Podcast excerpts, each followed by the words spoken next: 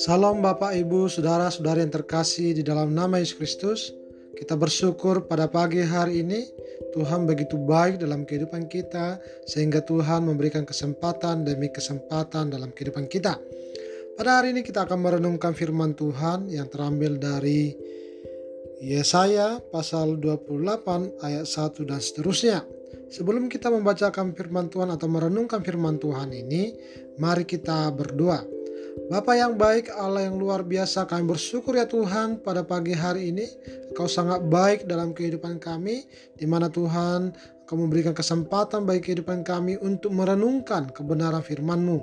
Bila Tuhan melalui perenungan firman Tuhan ini membuat kami semakin mengerti apa yang menjadi kehendak-Mu dalam kehidupan kami.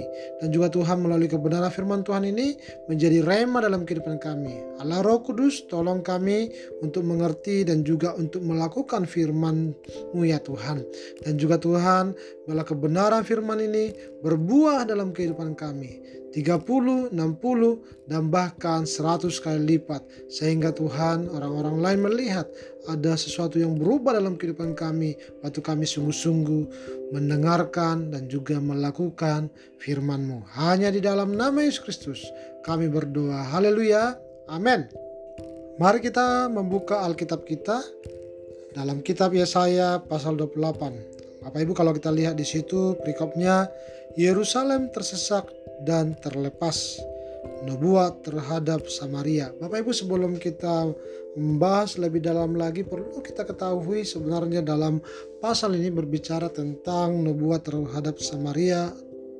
Mereka mengalami kejayaan tetapi pada akhirnya mereka di zona nyaman tidak lagi sungguh-sungguh datang kepada Tuhan. Kalau kita lihat ayat per ayat dikatakan di situ Bapak Ibu ayat 1 celakalah atas mahkota kemegahan pemabuk Efraim atas bunga yang sudah mulai layu di perhiasan kepala mereka yang indah-indah yaitu kota yang terletak tinggi di atas bukit di atas lembah yang subur yang penuh peminum anggur yang sudah pening sesungguhnya pada pada Tuhan ada seorang yang kuat dan tegap, seorang yang seperti angin ribut disertai hujan batu, yakni badai yang membinasakan. Seseorang yang seperti angin ribut disertai air hujan yang hebat menghanyutkan, ia akan menghempaskan mereka ke tanah dengan kekerasan. Mahkota kemegahan pemangku Efraim itu akan diinjak-injak dengan kaki, dan bunga yang sudah mulai layu di perhiasan kepala mereka yang indah-indah itu, yaitu kota yang terletak tinggi di atas bukit, di atas lembah yang subur. Nasibnya akan seperti nasib buah ara yang masak duluan sebelum sebelum musim kemarau. Baru saja dilihat orang terus dipetik dan ditelan. Pada waktu itu Tuhan semesta alam akan menjadi mahkota kepermaian dan perhiasan kepala yang indah-indah bagi sisa umatnya. Akan menjadi roh keadilan bagi orang yang duduk mengadili dan menjadi roh kepahlawanan bagi orang yang memukul mundur peperangan ke arah pintu gerbang. Perikop selanjutnya dikatakan terhadap pemimpin-pemimpin Yerusalem. Tetapi orang-orang di sini pun pening karena anggur dan pusing karena arak baik imam maupun nabi, pening karena arak, kacau oleh anggur, mereka pusing oleh arak, pening pada waktu melihat penglihatan, goyang pada waktu memberi keputusan. Sungguh segala meja penuh dengan muntah kotoran sehingga tidak ada tempat yang bersih lagi. Dan orang berkata, kepada siapakah dia ini mau mengajarkan pengetahuannya dan kepada siapakah ia mau menjelaskan nubuat-nubuatnya? Dan Bapak Ibu bisa baca selanjutnya di mana di sini kita lihat orang-orang pada saat itu hidup sesuka hati, tidak lagi dikontrol oleh firman Tuhan, sehingga mereka melakukan hal-hal yang keji di mata Tuhan. Ini adalah salah satu contoh uh, ciri-ciri uh, hari kiamat, di mana kita melihat manusia bukan semakin lebih baik, tapi manusia semakin jahat dalam kehidupannya. Kalau kita lihat saat ini yang lagi tren-trennya yaitu LGBT, di mana-mana kita lihat LGBT bukanlah sesuatu yang yang tabu tetapi sesuatu yang biasa. Di mana-mana kita lihat di kolam renang di mall di jalan-jalanan mereka tidak lagi malu memperlihatkan identitas mereka. Dan bahkan di media di siaran televisi dan bahkan di gereja-gereja khususnya di luar negeri Bapak Ibu Saudara terkasih. Sehingga kita melihat bahwa manusia bukan semakin lebih baik tetapi mereka semakin lebih jahat. Oleh sebab itu Bapak Ibu Saudara terkasih, nubuat ini yang dalam kitab Yesaya sudah menjelaskan bagaimana mereka tidak lagi hidup bersih di hadapan Tuhan, begitu kotornya mereka di hadapan Tuhan sehingga apa yang terjadi mereka menyampingkan Tuhan dalam kehidupan mereka. Yang lagi trennya sekarang ini di media sosial Bapak Ibu Saudara yang terkasih, ada pendeta yang mualaf sehingga mereka juga mulai mengutuki Tuhan, menghina Tuhan, ada juga yang mencoba uh, mengkentuti uh, Alkitab sehingga mereka tidak yakin adanya Tuhan dalam kehidupan mereka walaupun latar belakang mereka dulunya Kristen dan bahkan hamba Tuhan tetapi mereka menyangkal keberadaan Tuhan. Itulah tanda-tanda kiamat yang terjadi yang kita lihat saat ini Bapak Ibu Saudara yang terkasih. Yang menjadi pertanyaannya adalah waktu kita menghadapi situasi sekarang ini apakah kita ikuti tren-tren yang ada dalam dunia ini di mana sudah diingatkan melalui firman Tuhan uh, orang Samaria pada saat itu uh, karena mereka mengalami kejayaan, mereka mengalami kemakmuran dalam kehidupan mereka, cenderung akan meninggalkan Tuhan. Bagaimana dengan kita? Waktu kita tidak memiliki apa-apa dalam kehidupan kita, bahkan kita susah untuk mendapatkan pekerjaan, susah untuk mencari nafkah untuk makanan sehingga kita hanya berdoa dan berdoa kepada Tuhan dan sambil bekerja keras sehingga Tuhan memberkati kehidupan kita. Apakah waktu kita diberkati oleh Tuhan, kita lebih sungguh-sungguh mengikut Tuhan? Atau sebaliknya, kita mulai menomorduakan Tuhan. Ini yang menjadi suatu ingatan bagi kita. Waktu kita semakin diberkati oleh Tuhan, semakin berlimpah-limpah berkat Tuhan, jangan sampai kita lupa diri bahwa segala sesuatu yang kita miliki yaitu daripada Tuhan. Di mana dikatakan dalam firman Tuhan ini dalam perikop ini mereka tidak mau lagi mendengarkan firman Tuhan. Firman Tuhan hanya sebagai dongeng, hanya sebagai cerita sehingga mereka tidak ada lagi perenungan-perenungan dalam kehidupannya. Pada hari ini saya katakan kepada Bapak Ibu Saudara-saudara terkasih, waktu saya bacakan firman Tuhan ini, mari cari Tuhan, baca firman Tuhan dengan baik, biarlah kebenaran firman Tuhan itu kita hidupi dalam kehidupan kita. Jangan firman Tuhan ini hanya sebagai dongeng, sebagai cerita, tapi yakinilah bahwa firman Tuhan itu berkuasa atas kehidupan kita dan mintalah Roh Kudus yang menolong kita untuk melakukan firman-Nya sehingga Bapak Ibu akan melihat ada banyak hal-hal yang Tuhan lakukan dalam kehidupan kita.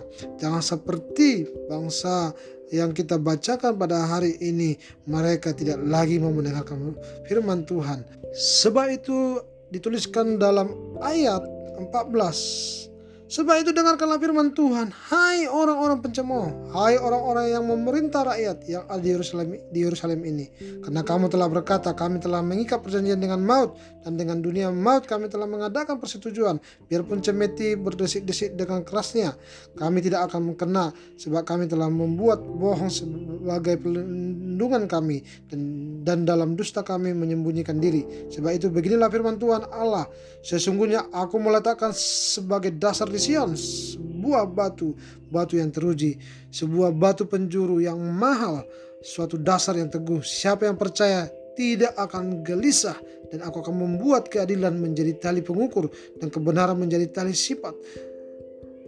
Hujan batu akan menyapu bersih perlindungan bohong dan air lebat akan menghanyutkan persembunyian. Perjanjianmu dengan maut itu akan ditiadakan dan persetujuan dengan dunia orang mati itu tidak akan tetap berlaku di mana dikatakan dengan tegas dalam firman Tuhan, walaupun kita selama ini sudah terikat dengan dunia oleh kuasa Tuhan, kita pasti dibebaskan oleh sebab itu dikatakan, hai orang-orang pencemooh, hai orang-orang yang memerintah rakyat yang ada di Yerusalem. Ini menjadi suatu ingatan bahwa ada kesempatan demi kesempatan yang diberikan dalam kehidupan kita. Bapak Ibu saudara-saudara terkasih, jemaat yang ada di Bethesda dan juga Anugerah atau jemaat-jemaat yang lain mendengarkan Spotify ini. Sebesar apa pun dosamu, sejahat apa pun engkau, atau masih ada dosa-dosa yang tersembunyi pada saat ini, Tuhan ada uh, saat ini mendengar keluhan saudara, pergumulan saudara, segala beban-beban atau dosa-dosa yang tersembunyi atau apa pun itu, Tuhan mampu membebaskan kita dari pergumulan, dari dosa-dosa kita. Tuhan mampu memerdekakan kita seperti yang dikatakan pada hari ini walaupun dunia sudah mengikat mereka ada ada suatu perjanjian dengan dunia tapi Tuhan bisa membebaskan mereka. Sehingga apa yang terjadi dalam kehidupan mereka? Mereka akan mengalami damai. Mereka akan tidur nyenyak karena Tuhan yang memelihara kehidupan mereka.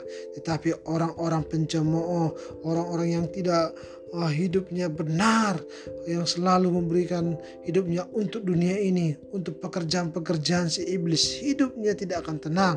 Kelihatannya mereka makmur kelihatannya mereka uh, jaya dalam kehidupan mereka mereka bisa melakukan banyak hal yang menyenangkan diri mereka, tetapi mereka tidak merasakan sukacita dan mereka tidak bisa tenang tidur dalam kehidupan mereka.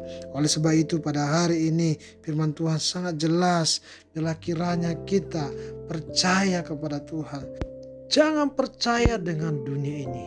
Dunia ini penuh dengan kebohongan, penuh dengan fitnah, penuh dengan kejahatan, penuh dengan hal-hal yang tidak menyenangkan hati Tuhan.